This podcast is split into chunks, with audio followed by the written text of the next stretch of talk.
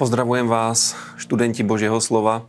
Aj dneska sa budeme venovať úžasným pasážam z knihy kníh a bude to 38. žalm, bude to 7. kapitola Lukáša a 23. až 26. kapitola knihy Numery. Poďme na to. 38. žalm je žalmom pokáňa. Eh, Dávid je si vedomý svojho hriechu a prosí pána, aby, aby ho netrestal a nekarhal vo svojom hneve. Vyjadruje zármutok nad tým, že urobil niečo zlé, nevieme konkrétne čo a eh, v akej príležitosti Dávid napísal tento žalm, ale je to nádherný príklad kajúcného srdca. Viete, že kajúcné srdce je veľmi dôležité. Je dôležité podobne ako veriace srdce, lebo pán Ježiš, keď začal slúžiť, tak vyhlásil, že sa naplnil čas a priblížilo sa Božie kráľovstvo a hovorí ľuďom, činte pokáňa a verte v Evangeliu. Ak sme ochotní meniť svoje životy, ak sme ochotní meniť svoje srdcia, robiť korekciu, robiť pokánie, vtedy vieme veriť. Vtedy vieme veriť v Evangelium a je to veľmi dobrá vec a e, ja vás chcem všetkých povzbudiť. Keď sme hoci ako v akejkoľvek situácii nejakým spôsobom usvedčení z hriechu, nikdy sa nezatvrdzujme a vždycky majme meké srdce ako Dávid a buďme ochotní svoj hriech vyznať a opustiť, lebo s tým je spojené veľké požehnanie a takto funguje Božia milosť v našom živote. V 7. kapitole Lukáša čítame príbeh, ktorý úžasným spôsobom zmenil život jednej vdovy.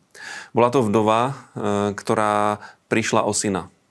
Bola to vdova, ktorej zomrel syn a e, vo vtedajšej dobe to bola zúfalá situácia.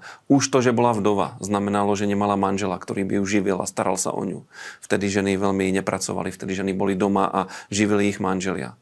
A táto žena nielenže prišla o muža, ale pri nejakej príležitosti prišla aj o syna, ktorý zomrel. A e, pre ňu to znamenalo skutočne to, že bude vo veľmi ťažkej ekonomickej situácii.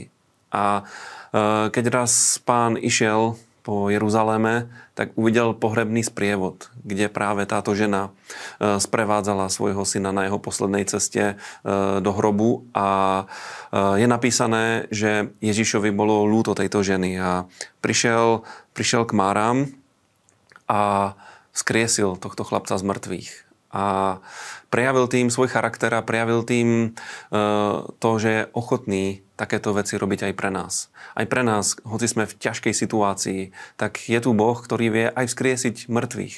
Ktorý vie aj nejakú vec, ktorú sme možno dávno vzdali. Tak ju vie obnoviť, vzkriesiť, priniesť k životu a vie nás povzbudiť.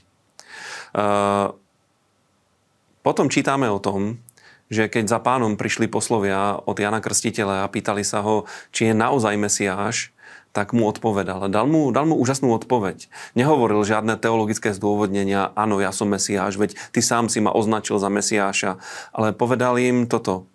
Povedzte Jánovi, slepí vidia, chromy chodia, malomocní sa očistujú, hluchí počujú, mŕtvi vstávajú a chudobným sa zvestuje evanelium.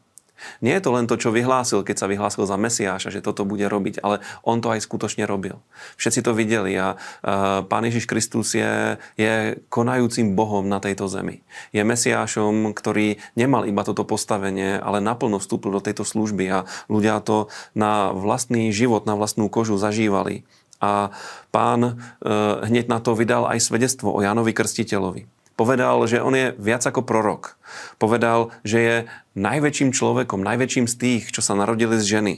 A potom dodal, že aj ten najmenší v Božom kráľovstve je väčší ako on.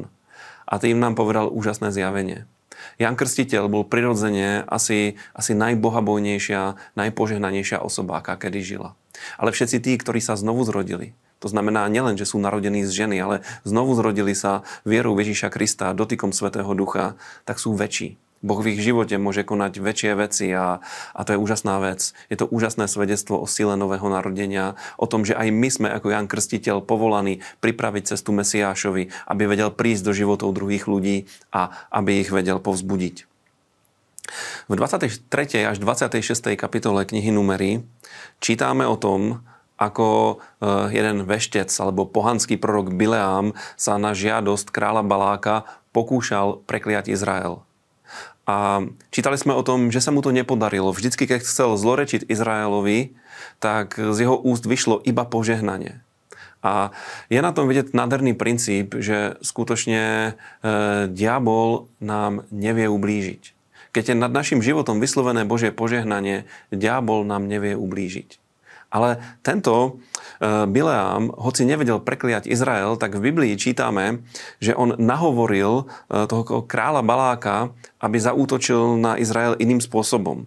Poradil mu, aby zviedol Izraelcov na smilstvo a na modlárstvo prostredníctvom krásnych žien, krásnych e, midiančaniek, ktorí začali zvádzať Izrael. A toto hneď v nasledujúcej kapitole vyvolalo obrovský boží hnev a bol to sám Boh, ktorý sa postavil proti Izraelovi.